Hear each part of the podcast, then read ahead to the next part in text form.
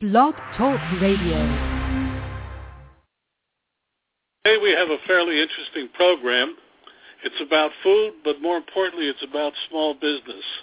Uh, uh, thanks to Susie Tim, who's a founder of a company that I find, uh, whose title I find extremely um, interesting, ha- has brought together uh, three three uh, interesting companies in the food industry, and I asked them to join us because a lot of the things they face, um, our audience um, also face because they're, they're basically small businesses. So um, without further ado, I'm first going to uh, uh, ask Susan, Susie Tim, founder of, I love this title, Girl Meets Fork, Marketing and Media, to tell us a little bit about her personal background. Well, thank you. We have a very unusual program today. We we have a, a group of ladies. Someone uh, emailed me the other day and said I don't have enough uh, women entrepreneurs on the program. Well, today we have five, so I'm really happy to, uh, to answer at least one email. But uh, I also want to say at this time that each of them uh, followed up from a, from a show uh, we attended for the pro, uh, press. And uh, I keep emphasizing this in all of our, our discussions on, on radio when we talk to people and say follow-up is the key to success. And, and uh, these women today are here because of that. Uh, to start it off, and it's going to be a panel discussion, and I hope we get, will get uh, a lot of information out of it. I certainly know I'll, I'll learn a lot. But first, we're, we're, we're going to start with, with Valerie, who's going to introduce herself and t- tell her about tell us about her unusual approach to this. Hi, John. Thank you so much for having us today. My name is Valerie Guerrero, and I'm the founder of the Artisan Group. Um, we are an entertainment marketing organization based out of Northern California. Uh, and what we do is we're on a mission to introduce Hollywood, um, specifically celebrities in Hollywood, actresses, actors, to the best of the handcrafted movement. And we do it by pro- providing owners of artisan businesses the chance to introduce their products to celebrities, industry leaders, VIPs, members of the press, such as yourself, uh, for participating in celebrity gift lounges. Um, and we also have uh, we also work exclusively with many costume designers on hit television shows that we provide products for. So um, these, it's a collaborative approach to participate in, in celebrity gift lounges, and it's a marketing opportunity that would be prohibitively expensive for most companies, um, and it's surprisingly affordable through the Artisan Group. Okay, and uh, and you brought with us to the studio here uh, some of your artisans. So I did. okay, so now I'm going to start, uh, I guess, with Ruthie Youngman. Uh, yes. Love Your Bling. I like that title. Yes. That's Um, me. Yes, love your bling. Okay, Ruthie, I, uh, tell us. Go ahead. It's Okay. Um, I specialize in um, crystal jewelry. I joined uh, the Artisan Group last October and have partic- been participating in these uh, variety of events and television, sorry, television show giftings. But primarily, my work is is jewelry design, and I've been running my small uh, jewelry design business on. I started out on Etsy, and now am working on my own Love Your Bling site. Well, what's a bling? Bling. It's crystal.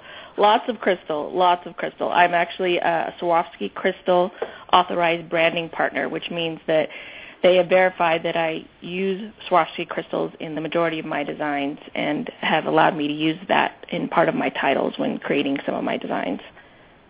Oh, okay. So let's uh, let's go now to Me- uh, Megan Workman. Oh, Hi, yes, Megan. Go ahead. Yeah, I am the owner and designer of megsbrokenwings.com, and I too make jewelry. Uh, it's more geared inspirational, with the majority having uh, a signature wing theme, so that it kind of goes with the name of my business. Okay. Uh, our, our next one, Julie Cleveland, Blue Morning Expressions. I, I love these titles, by the way. I'm going to ask each of you how you came up with the title. But first, uh, uh, go on, Julie. Um, that's okay. Uh, I create handmade beads out of polymer clay, which is not really clay. It is a PVC compound, and I use those beads to create my own finished jewelry. And they're very colorful, and they're um, created with a plasticizer, so they're very sturdy and they they'll last forever. But I also use those beads to sell to other jewelry designers through my website. And in addition to that, I design cross stitch patterns and loom patterns based on my photography and my artwork. And our uh, la- last panelist is Karen Foster, like mother, like daughter. Did I miss somebody? Hello? I'm not sure Karen's joined us. L- Lenny? Who have I missed? I, I think the four of us are here. Okay. I believe, I believe there's four of us in total today. Okay. Then we'll go on, go on. I thought there was a f- fifth person joining us, and that's my fault. Um, uh, you know, uh, my first question, and, I, and I'll um, go go back to Valerie for this one is, why did you start your own business? That's a great question. I I had I started the Artisan Group nearly four years ago. Um, I've always been a big advocate for handmade products, but I am also uh, a graphic designer. That's what my background has been um, for my most of my career.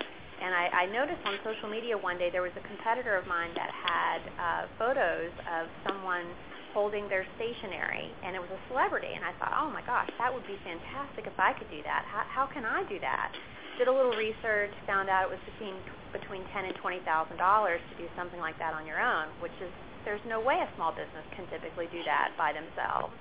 And Valerie, so you're going to have to talk up a little louder. Sure, sure.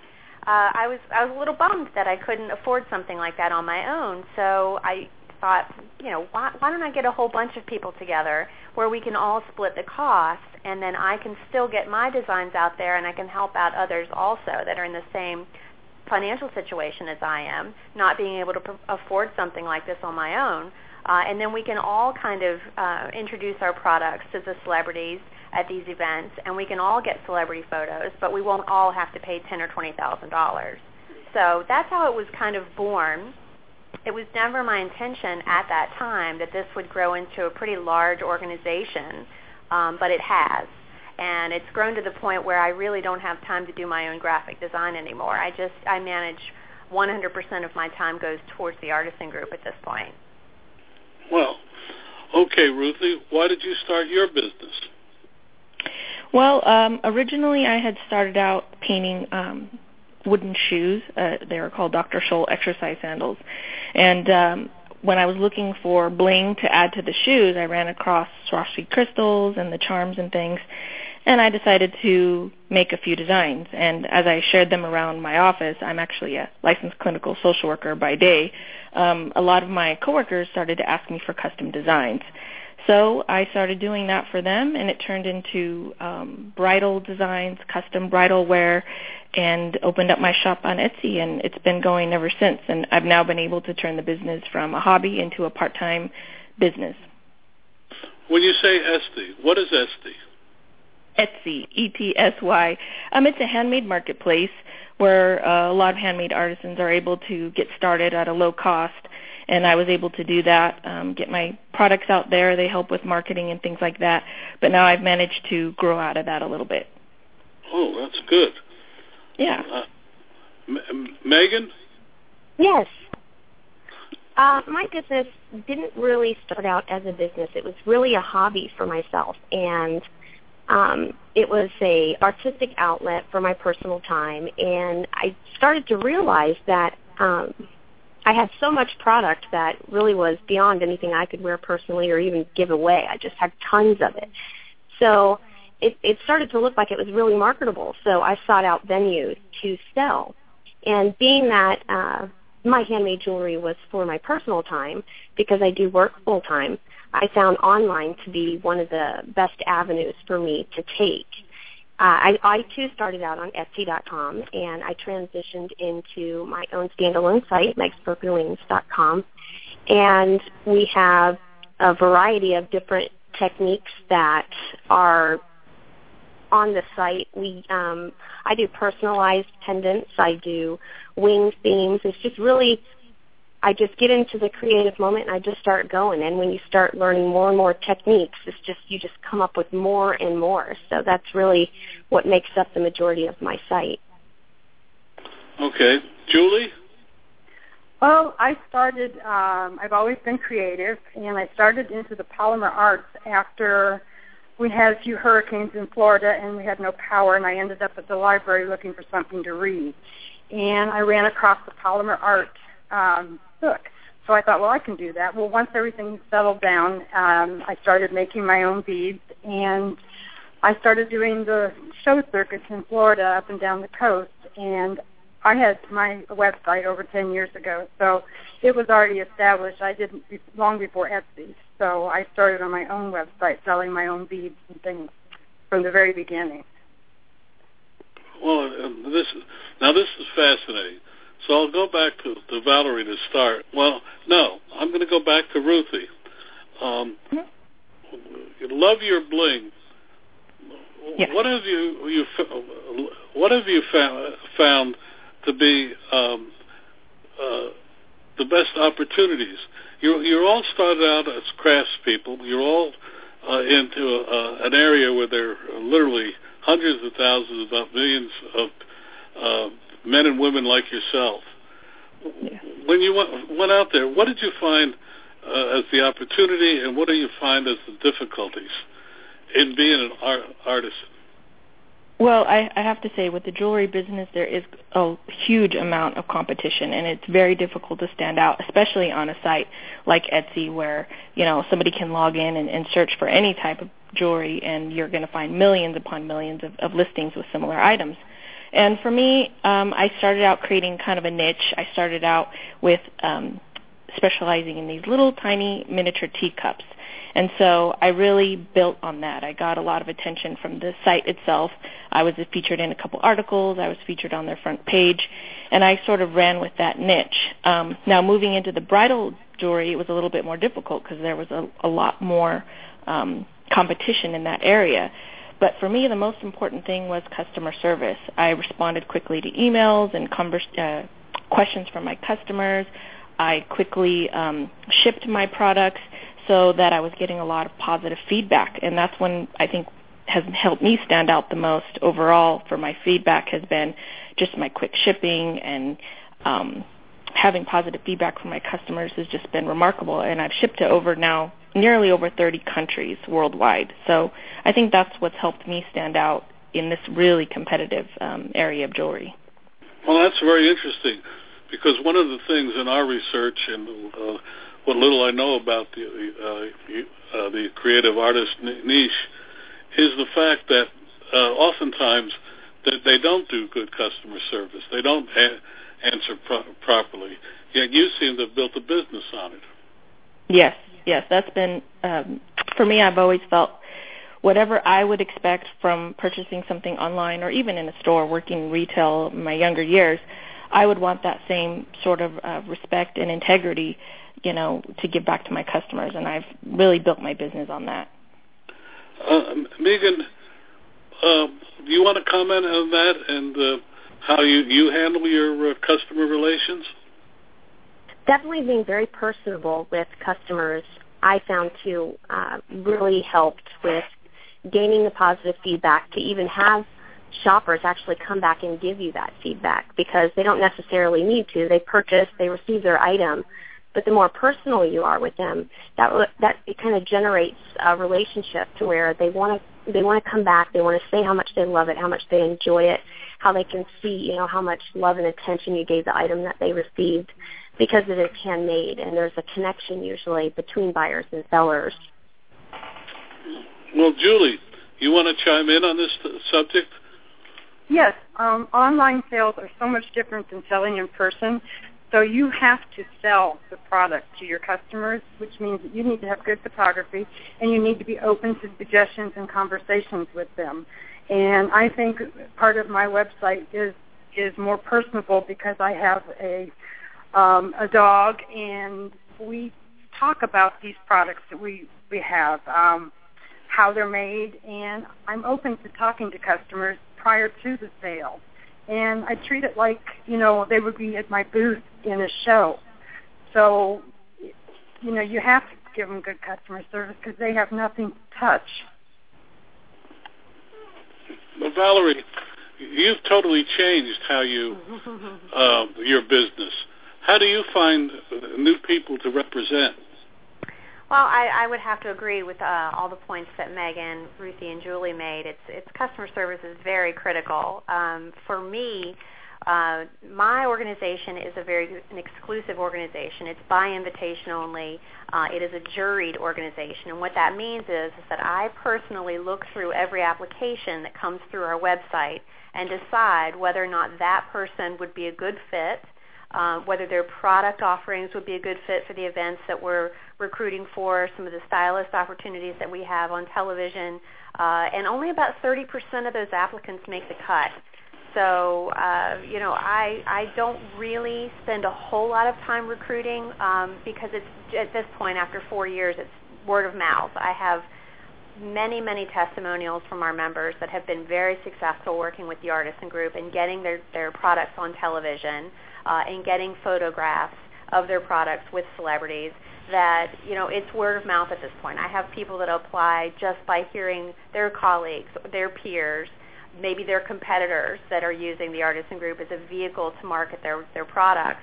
So I, I rely heavily on on word of mouth um, and the good work that the Artisan Group has done in helping promote. But you know, one of the other challenges that I personally have, I don't have a product offering that I that I handcraft myself. My my job is running the organization. Uh, I find that the biggest challenge for me is finding a balance. And, and many of your listeners will, will concur that when you own your own business or you run your own business, you're wearing every hat in an organization. You're the marketing guy. You're the uh, salesperson you do all the social media, you do all the customer service, you follow up on all of the emails, you're the project manager, you do all of this by yourself. So balancing your time between your personal life and your work life can sometimes be a real challenge. So I struggle with that every day, and I try to only respond to emails after hours if it's if it's mission critical.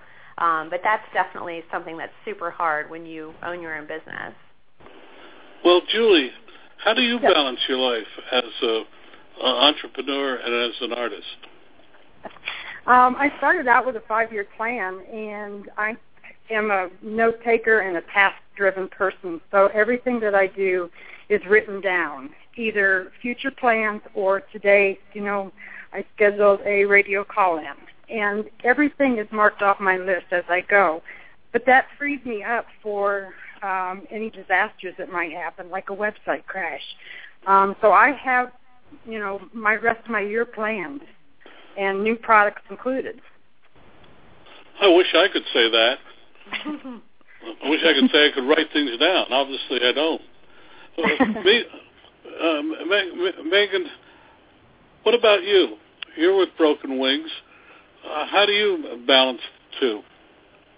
Well, in the beginning, it was really difficult because it being a hobby and, and never owning a business before, um, it was very overwhelming. But what I just did was um, con- continuous education. I needed to find out how to make a website successful. I had to learn about the SEOs or the search engine optimization. I had to learn how to tags to draw online shoppers in through Google. And after about it was about a two year period that it really started to calm down. I really felt like I knew what I was doing. Um, but I still I, I learn every day and the more I learn, the more traffic I bring to my site. And work is work, you know, nine to five and the rest of the time I really play with my kids and make jewelry. well that only leaves you, Ruthie. Yeah. You know, this is definitely something that I struggle with, um, even even to this day. I, I've been doing this for almost six years now, and uh, as I said, I started out working full time in another completely different industry, and so bridging into doing this on a, even a part time basis has been incredibly taxing on myself and my family. Um, we've, you know, it's been definitely a challenge to I still am learning how to schedule time and schedule things, and I, I've had to um, turn off my store, turn off my website and things to just so that I won't respond because I'm just so quick to every email, every message. I don't like my customers to wait. I, I like to be on it. I like to answer their questions. Um, but for a family, that doesn't work out so well. So I definitely have tried to um, schedule more time, schedule time off from you know being a- available around the clock and it's true like valerie said with a business like this uh, i mean it's 24 hours a day 7 days a week it just never ends I will say that having after having joined the artisan group, um, I have learned so much from the other members as far as business and how to run a business and what to do and what not to do that that really has helped me tremendously on getting more organized. And then uh, your website? Yes, loveyourbling.com. www.loveyourbling. Spell it out. This is radio. At www.lovyourbling B L I N G dot com. Love your bling. See, I would have put a L O V E. See? Oh, L- did I say it wrong? L O V E Y O U R B L I N G. Okay, I just wanted to make sure. Thank you. No, I appreciate that. No, definitely. Mm-hmm. dot. Okay, we're going to go back back to Va- Valerie. Uh, those three ladies are just giving you a big commercial, but uh, what what are some of uh, the obstacles you faced? The obstacles we face within the artisan group? Mhm. Well, I think that some of the challenges that we face at some time. No, no, that you face running the art- oh, artisan. That I face. Oh my goodness. Well, time. I wish I had. I wish I had six assistants, to be honest, uh, or more hours in the day. Uh, I, I manage four to six big events per year from beginning to end. I, I begin planning each event four to five months in advance. And simultaneously, we are working with costume designers for television shows. So at any moment in time, I could have two events going on at once. Plus, we're also sourcing products for two or three different television shows. So for me, it's critical that when I get the information out to the members, that everyone reviews everything and, and um, is able to follow along with the deadlines and, and receiving products on time and that kind of thing. That that's a bit of a, a challenge sometimes, but you know, for the most part, the members do a great job in making sure that they uh, manage their time well and are able to get their products in on time and if you get your products in on time, then I'm able to get the products back to the to the television studios. So it all works out really well. Well, let's go a little deeper into that. Um, a television show uh, uh, comes to you. Uh, do they want jewelry? Do they want shoes? What is it that they want from you and, and your members? That's a great question. We we do send out when we when we send out our pitches to the TV studios we say, hey, you know, we have members that create bath and body products. We have members that create little um, uh, clothing for children.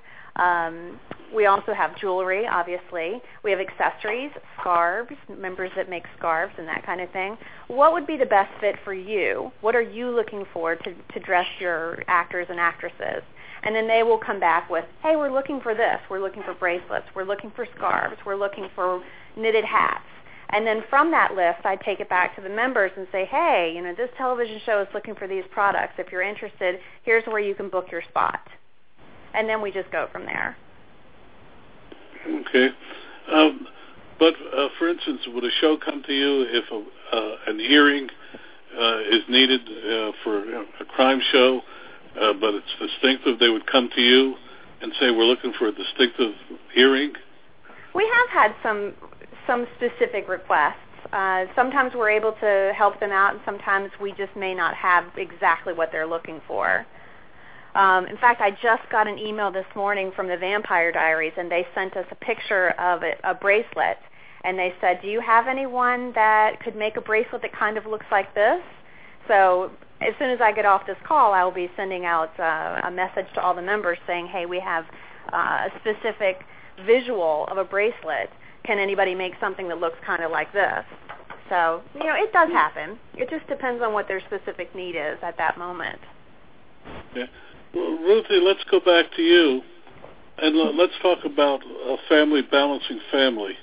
Uh, is your family involved in the uh, business?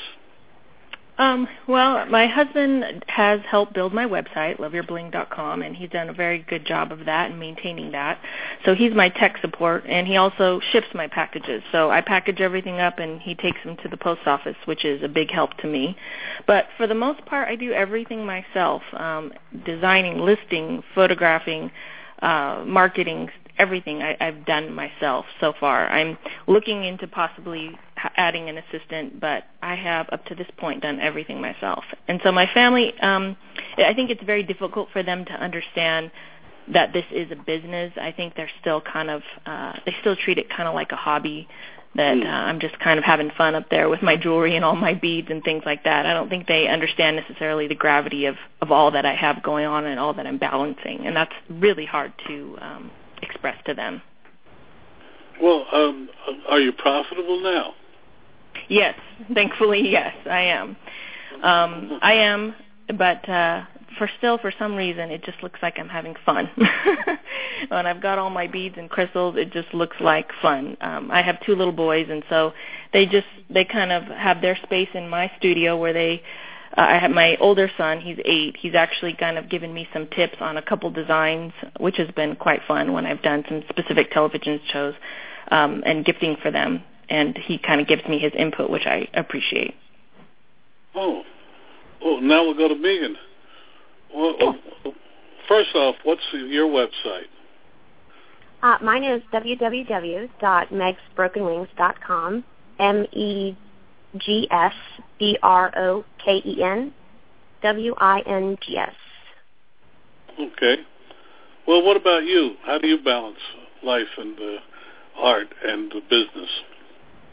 Well, as far as my hobby, um, I have my workstation essentially in the center of my house.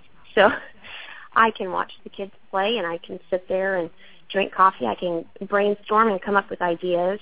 And there definitely always is a time for making jewelry, and there there is a time for family. So you just have to make that separation. Okay, Julie, what about you? You have a dog, I know. yes, I do, and that's the name of our website, BlueMorningExpressions.com. His name is Blue Morning, so it's B L U M O R N I N G E X P-R-E-S-S-I-O-N-S dot com. And oh. my husband is about two months from retirement. Huh. And he builds hot rods. So he's pretty busy out in the garage, and I'm kind of free to do whatever I need to do to create or run all of the other bis- aspects of my business because I do it all, you know, from the beginning to the end. I am my own employee. Well, does it get lonely at occasion? Um, I set aside the evenings and the weekends for him, so we do, you know, um, we do spend uh, quite a bit of time together. And since I've been doing this for over 10 years, everything is well established and running quite smoothly. In the first couple of years, it was rather hectic as I was rebuilding and, and setting up things, but um, I try to add a product line every year, so that has branched off to, into a couple other websites. But um, they're pattern downloads, so there's really no maintenance involved in that, and all they do is just buy them and download them. But as far as making the beads, I have beads everywhere. We're back to you, Valerie. What's your website? Our website is theartisangroup.org. T H E A R T I S A N G R O U P dot org.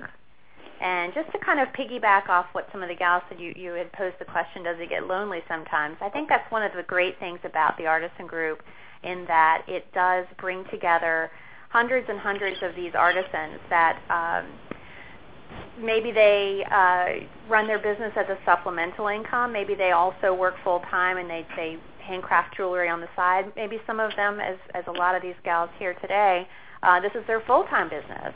So sometimes it can get a little lonely when you're running your own business and you don't have that social co-worker meet up in the break room kind of environment.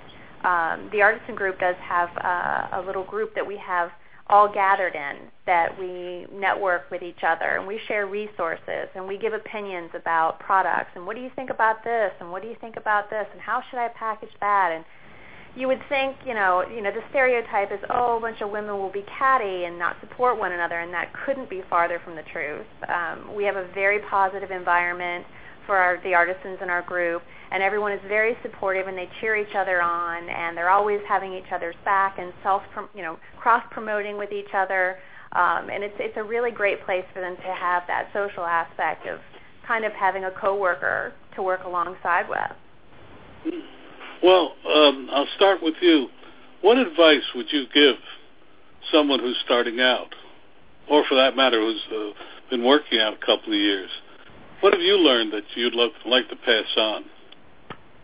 For me personally, I would say if you're going to go into business for yourself, the one of your biggest um, assets is going to be your brand. Spend time building your brand spend a little bit of money hiring someone that can actually create a fantastic overall brand for you, and that includes your logo, that includes your social media avatars, that includes, you know, how you craft your tweets. Build an entire brand for yourself. Um, so that everything, all the look and feel of your logo, and even your color schemes within your within your brand, is all consistent and flows through from from uh, your Facebook page to your Twitter page to your Instagram page. Make sure that branding is solid and you stick with it. Mm. Ruthie, you, what, mm-hmm. what would you uh, say to, to someone who's starting out or in business that you've learned? Oh, well, definitely, I agree, agree with Valerie on the branding aspect, but it's also just educating yourself, just constantly getting as much education you can about small business, you know, the legal aspects, trademark, um, things that I kind of overlooked in the beginning and now um, and, and slowly working into my business. But uh, learning about business plans and all the things that I think sometimes an artist forgets about um, just because it's not really their you know their expertise. But to get help, if you don't know, to get help or hire someone that's going to help you with that aspect.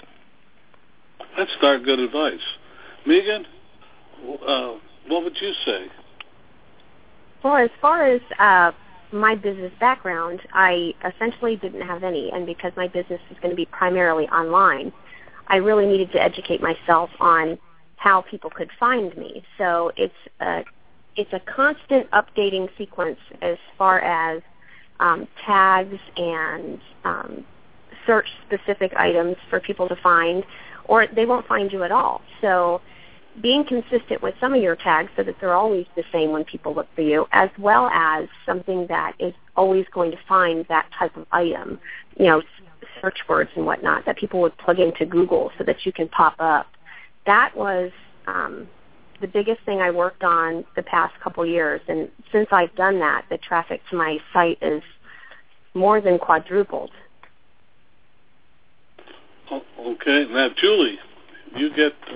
What about you? What have you learned that you'd pass on? Um, when I started this, because I have a business background, I treated this like a business from the very beginning. And I would suggest doing a five-year plan in the very beginning and reading everything you can possibly find and get your hands on to learn how to set up a business. And the first thing I did was create an employee manual. Not that I had any employees, but me. But I needed a, something in writing because I am task oriented to follow every time I had an order, if I ever got an order. And I've been doing the newsletter for over 10 years, every month religiously, whether I had anyone to give it to or not. So it's kind of like you have to set um, your standards and you have to set your your uh, business up um, with using, you know, the same type of techniques that a corporation would use. And the other thing is, is that you have to be consistent. And I am not good with the branding part of it. My brand has bounced all over the place in 10 years because my business has changed. So now I'm always learning that. So you need to have that solid in the beginning as well. But I'm with everybody else. You know, you just keep learning as you go. And I've been doing websites since the mid 90s. So I have a background in website design, but that was before Google. So now I'm learning and changing and keeping up on all of the marketing and SEO opportunities that are available. And I just wish I had more time. Well, we're back to you, Valerie. Your website again, and any last thoughts you'd like to make? Uh, our website is theartisangroup.org. Uh, last thought. I have a question. I, yes. Let me interrupt you. How Okay. did you get the dot .org?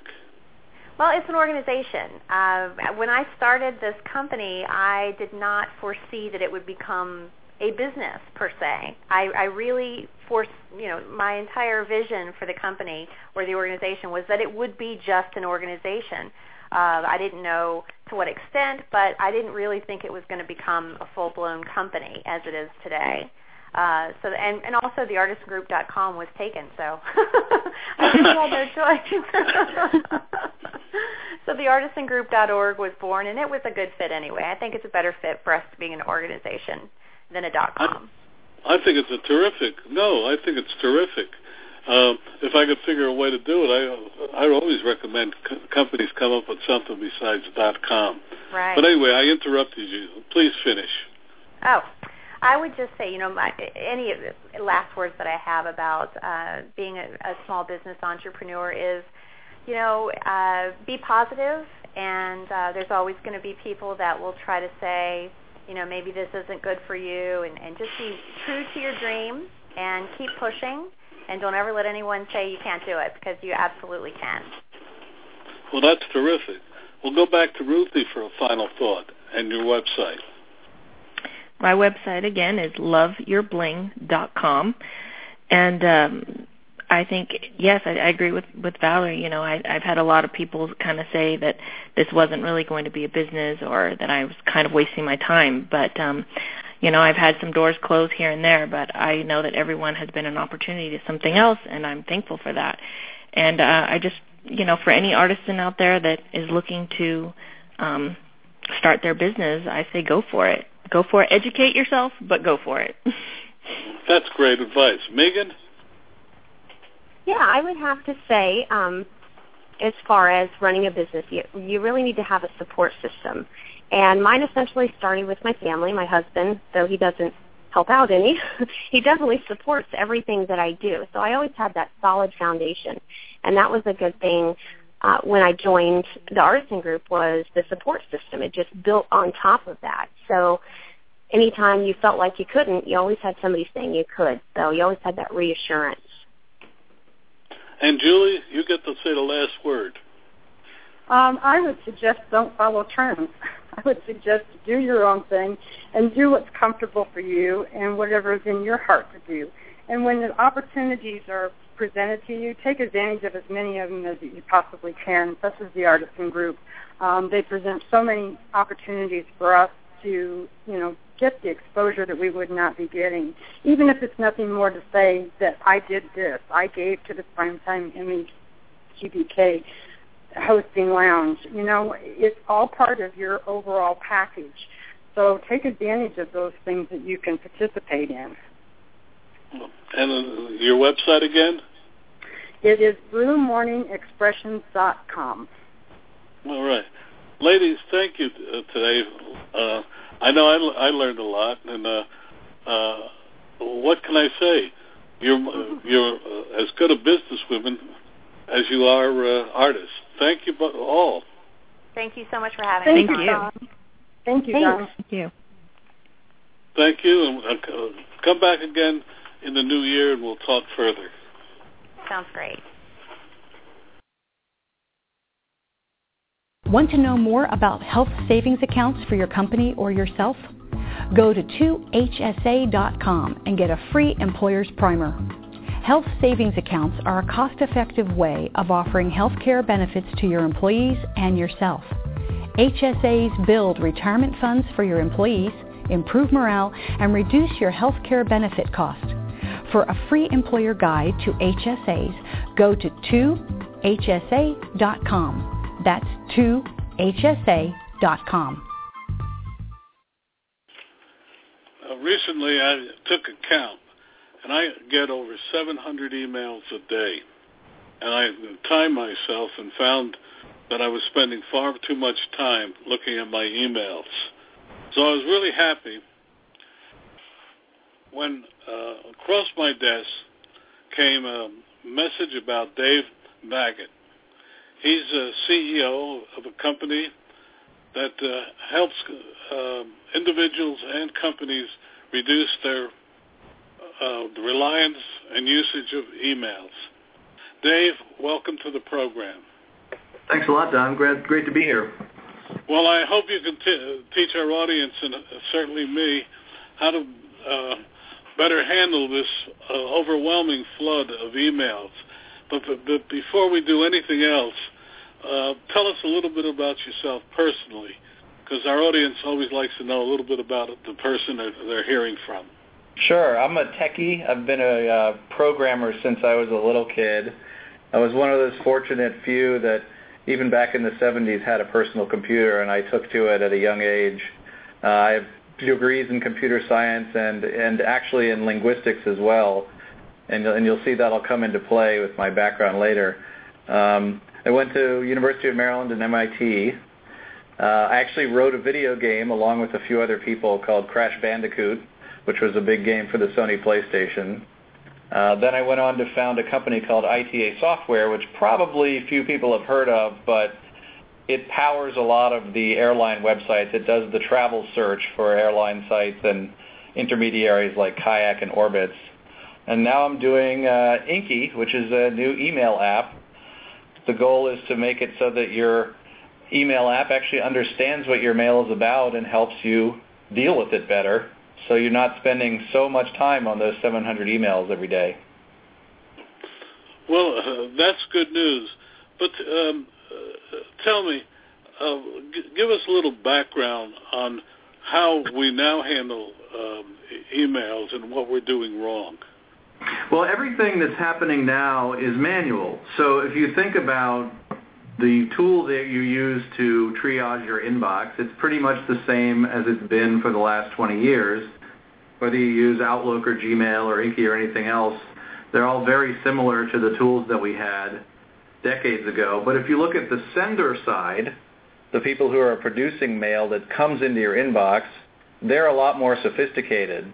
And so now you have these companies like MailChimp that help companies send out enormous volumes of mail and engage with customers at some level, but also fill up their inboxes. And so it's not uncommon for the average person to get tens or hundreds of emails from social services or daily deal companies. And, and the only way to deal with that for most people is to, one at a time, go through their inbox and either delete or mark read or move things.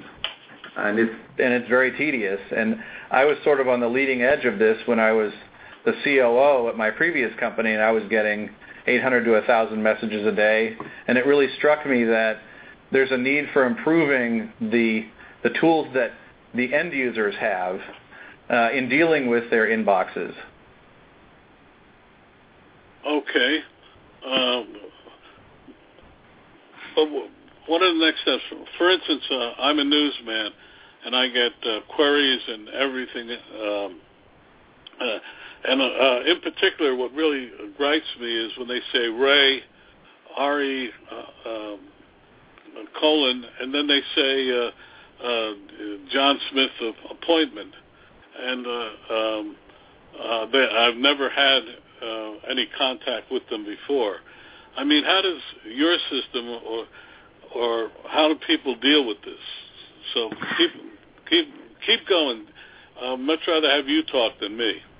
Sure. So one of the ways that we're improving things is we're making the mail program understand things about the message that the, each message that comes in. So, for example, a message that's from a person, re John Smith, um, Um, we know who sent that message, and we know how many times you've emailed that person. We know, for example, how many times you've emailed with that person's organization. So even if we don't know that individual, we might know, well, that's someone from a company that Don has emailed with before. And so these kinds of cues the sender, the subject, and in some cases the, the text in the body of the message can give us a sense of relevance of the message. So we can determine automatically, the program can determine automatically how relevant a message is to you. And in, fact, in, our program, Inky, you can sort by that. So you could put the most relevant stuff at the top and have the spam sink to the bottom. Now, most people are familiar with spam filtering, and that's determining relevance, but in a yes-no kind of way. And really, it's a very coarse check. So, you know, something that's spam is just really, Uh, it's not even intended for you to read, really with this kind of relevance notion, we're talking about the, the nuances between a timely message from your spouse asking you to get milk on the way home versus some other work correspondence versus, as you said earlier, a, you know, a request for an interview or a discussion of some interview that you might do, an unsolicited request. So that's the relevance is one way that the program can help you organize. The other critical way that, I think people are investing in is also this idea that we can figure out the intent of a message or in some sense what it's about. And there it's things like, well, this message came from Groupon, so it's a daily deal. Or this message includes information about a travel itinerary, so it's probably about an airline flight. In other words, the program, the mail program, begins to be able to understand the contents of messages and then help you organize them uh, on the basis of that. So it could move them to folders for you like we do. Um, it can do things like extract uh, key information. For example, if you get a shipping confirmation, it can go and see that you got a tracking number in there, and it can go and look up the package on the shipper's website and then give you a status right in the preview pane of the package without the user having to click anything or do anything. And so this idea that we're understanding what the messages are about and their intent and extracting what we would call the semantic information, that's a big change that's happening in our, our field now, in the email and messaging field. That sounds exciting. But um, uh, how, how does your system work, uh, yours and others? Uh, uh, do I load something onto my computer and then uh, see, see it, or how does it work?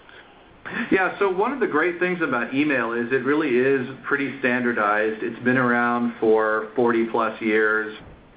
And the big services generally adhere to the standards. And so we can interoperate with all the mail servers in the world. So to answer your specific question, Inky is an app that you download on your phone or your desktop computer and you install it, and then you tell it your email address and your password for each account.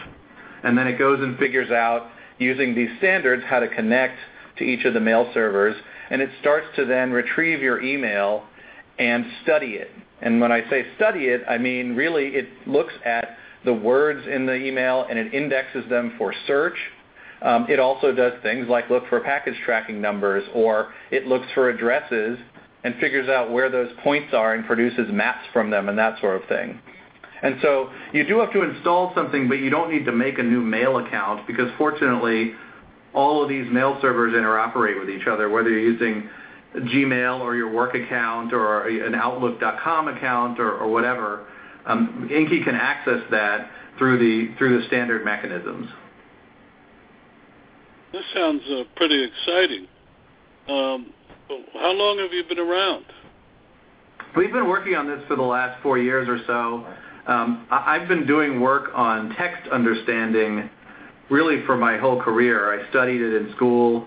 And this idea that it's kind of surprising that a computer can look at the words in a message and understand anything, right? But it actually is, it is amazing how much this field has progressed. And an example of that is there are research papers on taking emails, for example, all the Enron emails that are public because of that court case, and understanding just from the words of the emails what the org chart is of the company, in that case Enron. So it's amazing, but you're just using math and looking at the occurrences of words in the messages, you can learn a lot about the contents of the messages and their meaning and their intent. We've been working specifically on applying this kind of research to email for the last four years. Our app has only been out for a few weeks, actually, so it's brand new. Hmm. Well, I know the NSA has been for years using a very sophisticated system. Uh, to, that's why they have to pull all the telephone messages and the email messages and searching through them for patterns. They, they have a massive uh, uh, program in this. Uh, uh, I'm sure you're familiar with it. How does yours compare? Is it along the same lines as that? I would think so at some level. Obviously, I don't know the details of what the intelligence agencies are doing, but I imagine they're using similar kinds of mathematical or statistical techniques and looking for patterns. My guess is that what they're doing is more looking for key phrases or key words, where we're trying to actually extract semantic information, meaning contents of the message that might have been created by a program you know, for example, let's say you bought a package, you bought a product on Amazon and you get a shipping confirmation. That's going to have information about the product in there. We would like to be able to extract that information so that it's stored in your mail program's database and the mail program knows about what you bought uh, and can help you with that. Whereas I think, you know, the intelligence agency, they're probably more looking for signals about key events or key individuals. Uh, but it's similar technology in the sense that it's all based on occurrences and co-occurrences of words. And for example, the idea that a word like the or a is incredibly common, it doesn't tell you very much, but a more unusual word like radio, that might be much more uh, informative, and especially how that word appears in the context of the, a larger message or how it co-occurs with other words will tell you a lot about the meaning of a message. I'm sure they do a lot of that stuff. Well, uh, uh, uh, let me ask you another question. Now, I go and and uh, download Inky, I N K Y, is it? That's right, I N K Y. Yep. Dot com. Yep, Inky.com, and you can get it in iTunes under Inky Mail. But yeah, Inky.com. So I go and I take this Inky, I take this app, uh, and I download it onto my computer. Am, am I right? That's right. Yep. And then I uh, turn it loose. I enter my uh, emails uh, that are coming in, and I turn it loose. Am I hearing you correctly? Essentially, yeah. You just tell it, you know, I have an account which is don at gmail.com or something, and then you tell it the password, and then it starts to retrieve the mail from that account. And then and you can add as you can you can add as many accounts as you want, so then you see them all in a unified inbox. But then, um, uh, the, the, I happen to ha- I'm I'm not using Outlook. I'm using a different system, um, a mail uh, thing. Uh, then it just drops it into it, or do I have to set up separate boxes? What do I have to do? You don't have to do anything. I mean, essentially, this would replace Outlook. Um, or the you know the Mac mail client that comes with the Mac, you would use this instead of those, and you can actually switch back and forth if you want. Um, but once you've installed Inky and you've told it about your accounts, then it just goes over the internet and connects to your mail servers, which are run by your mail providers, which could be AOL or Yahoo or Gmail, or your mail provider could be your company. And they're running a server which actually stores your mail. And Inky would talk to that server over the internet using these standard protocols and fetch the mail, essentially and then store it locally on your computer for analysis. But I would have to, if I was using Outlook, I'd have to give up my Outlook and go to yours. yours. You would use ours instead of Outlook. The thing, though, is that, it, that most of what you do in Outlook, you can also do in Inky. It's it's quite similar, so you can sort and filter your messages. So one of the challenges that we have when we're trying to change the email experience is preserving enough of that familiarity so that people don't so that people can still use it if they're used to something they've been using for a long time like Outlook, but we also want to give them new capabilities. So I think if you try Inky, you'll see it's very familiar and very reminiscent of something like Outlook. It just does more stuff and understands more about the messages than something like Outlook. What about the spam? Uh, how do um, how does it recognize spam? So spam, I mean, from a technical standpoint, again, there are signals in the message that are things like, you know, even dollar signs appearing in the subject can be a valuable signal, or lots of capital letters, or, you know, misspelling of the word Viagra. I mean, those are really examples of signals that would identify things that are just absolutely spam. And what we do is we construct a model of all these different aspects of every message, and they're called features. And so we figure out, well, what features does this message have? And if it has enough of the spammy features, then we think it's spam. Um, and our model actually, as I said before, is rather than just deciding whether something is spam or not, we look at these features and say, what do the feature settings, what are the features of this particular message say about how relevant it is, how timely it is, how important it is, and that includes things like well, did the person who sent it to you, is that someone in your contact list? Or, for example, the last time you got mail from that sender, did you immediately delete it? And there are all kinds of behavioral signals like that that we can look at. So spam, essentially for us, instead of being a yes-no, it's more of a ranking criterion where we would think that a spam message, if it had enough of these spammy features, we would think that that message is very low relevance, and we would put it at the bottom of the list. Well, let me ask you this question. But now, I have a, a couple of thousand names in my current uh, file. How do I, uh, you know, because uh, uh I ought to, uh, how do I get them over into Inky? There's a couple ways. One is that you can export your contact list from the other program and import it into Inky, and we support that with some programs.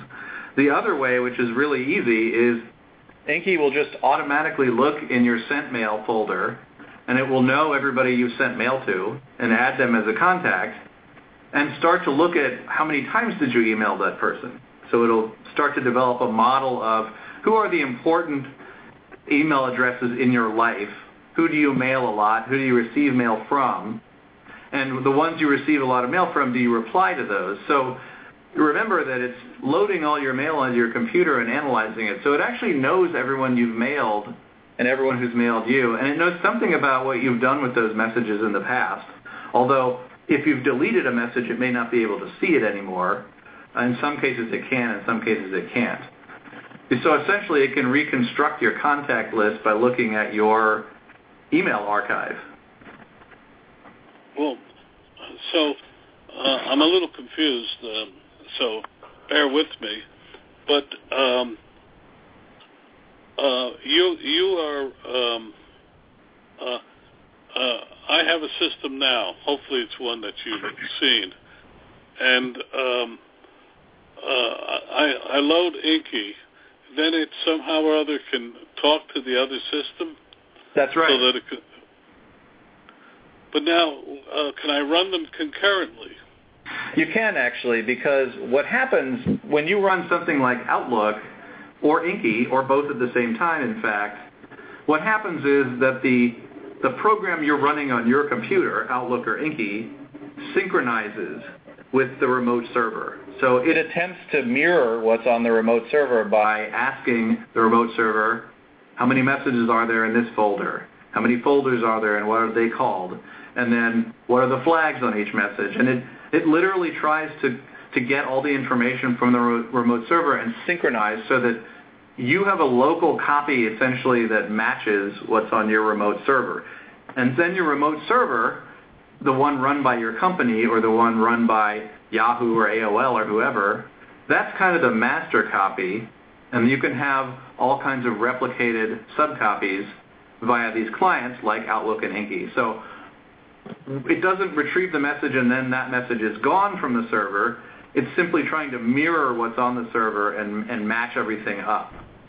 And there's, this is what the mail protocols and the standards are designed to allow.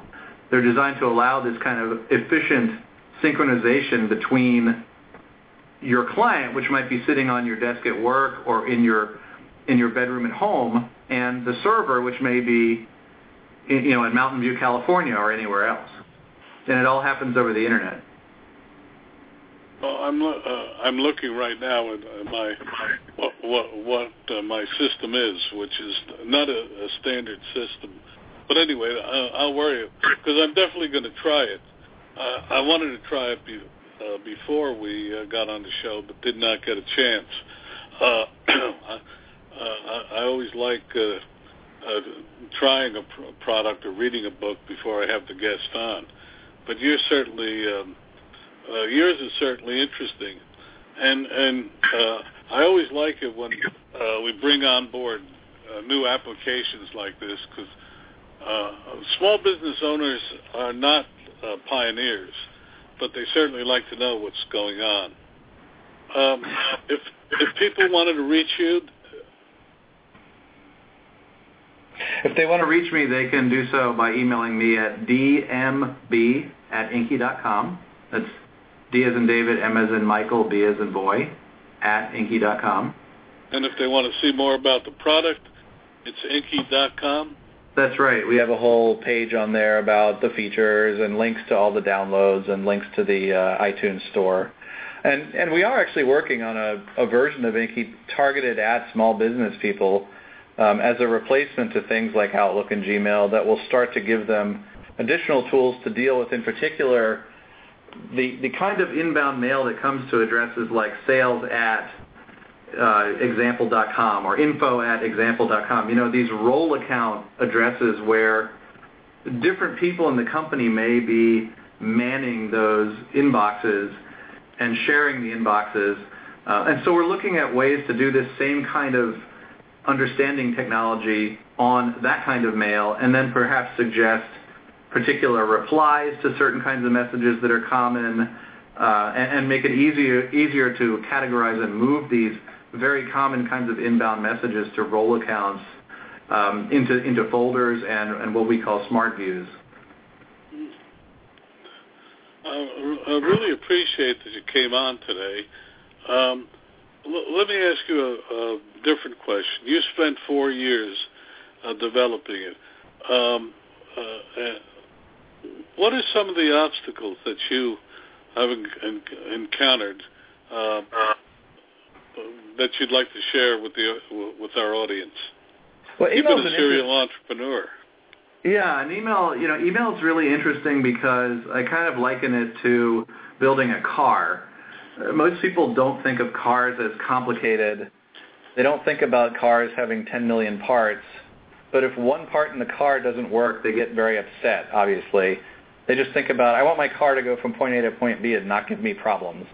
And in some extent, they think about email the same way, but there's an enormous amount of hidden complexity behind something like email. So a huge challenge for us was just getting to parity with the other systems. In other words, creating that base platform that would do all the, for lack of a better word, all the mail stuff. And it's things like all the different foreign languages and character sets.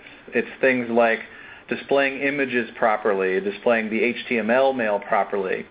It's things like parsing the mail to make sure there's nothing dangerous in it. So, as you probably know, mail comes in a form that has arbitrary HTML like web pages, and that can have what are thing, things called cross-site scripting attacks and things that try to steal your personal information. So the mail client has to strip that stuff out, and it's really important to do it right.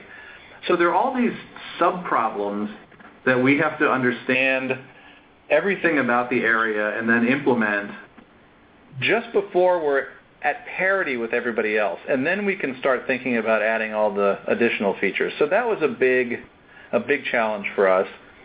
The other challenge is more psychological, and it's that my perception is that people are so frustrated with email, the average person, that it's hard for them to imagine anything making it better. And so when I tell people to try Inky, sometimes it seems like they just don't want to try anything anymore. They've just given up on email. And so you know that's sort of a challenge for us on a marketing from a marketing standpoint trying to get people to give it a shot and believe that it could be there could be a better way i'm not sure that i have the answer yet but i identify that as a significant challenge in this particular space of development, email? Um, well, two questions. Can can you specify like anything that comes through and anything but English uh, is discarded? You can't explicitly tell it that, but it does look at things like that. For example, if you've never received mail in Korean before and read it, then that's a pretty strong feature. That's a strong signal that that's not a mail that's very relevant to you. So certainly things like the the character set used, which which means what kind of letters appear in it, what what language, that sort of thing. Uh, those are part of this ensemble of features that I mentioned that comprise the signal to the to the machine learning system or the computer program that tells tells it how relevant a message might be. And, and that's one of the reasons why it can be pretty accurate, even though you might think intuitively, you know, what does the computer understand about your mail? You wouldn't think anything, right? But actually looking at features like what language is it in and how does that compare to other messages you've replied to is really a strong signal in some cases. Well, the other question is, how much does it cost? It's actually free right now, so you can download Inky for free, and uh, we will have small business versions that we charge a monthly monthly subscription for. Um, as I said, we'll have tailored versions for small businesses, uh, and we'll always have some version that's free uh, for people to try for consumers. So the answer, really, if you want to just try it, is it's free. Hmm. Well, I definitely am going to try it, and I'm really glad you came on the program to, tonight. Uh, I look look forward to uh, talking to you um, sometime down the road so that we can find out how Inky went. Sounds great. I'd love to share uh, the learnings from that and the experience. I'm sure we'll have some stories. Come again, and thank you so much for being with us. Absolutely. My pleasure, Don. Thank you for listening tonight. All of our guests are invited because they offer actionable advice to our audience. They do not pay to join us, but rather demonstrate their capacity for helping our audience add profits. Thank you for listening, and we'll be here again next week with other experts to talk about ways to improve your profit picture. Remember, we're here every week at blogtalkradio.com slash small business digest. If you like what you heard today, tell others about our efforts. If you would like to be a guest or suggest topics for future hours, email me at info at smallbusinessdigest.net. That's info at smallbusinessdigest.net. We would also like to remind listeners that besides our radio efforts, Small Business Digest comes to you via the web, through our video channel, and in our magazine. You can subscribe for any or all of these by going to smallbusinessdigest.net. That's smallbusinessdigest.net. Thank you and have a good day.